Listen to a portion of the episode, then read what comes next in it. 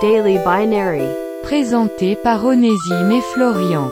Chaque jour, un brin de culture générale sur le monde digital.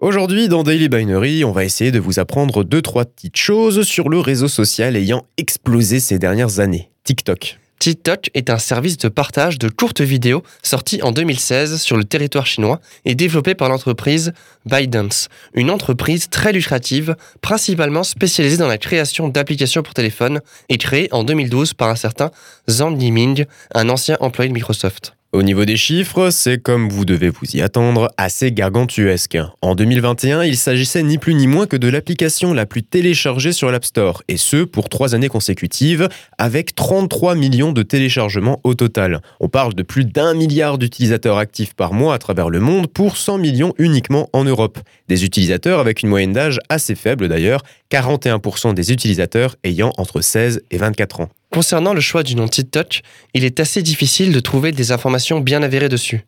Il ne reste donc que des suppositions, comme par exemple la référence à l'onomatopée tic-tac, symbolisant le son des aiguilles d'une horloge et donc du temps qui passe. Par contre, ce qui est avéré, c'est que TikTok ne s'appelle pas TikTok partout dans le monde. En fait, en Chine, TikTok se nomme Douyin, que l'on peut traduire par shaking sound, un son qui tremble.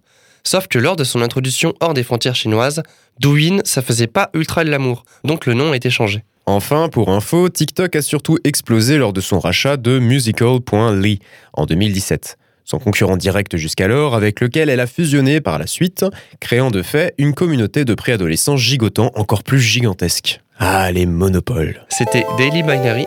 Rendez-vous la semaine prochaine pour une nouvelle dose de culture générale sur le monde digital.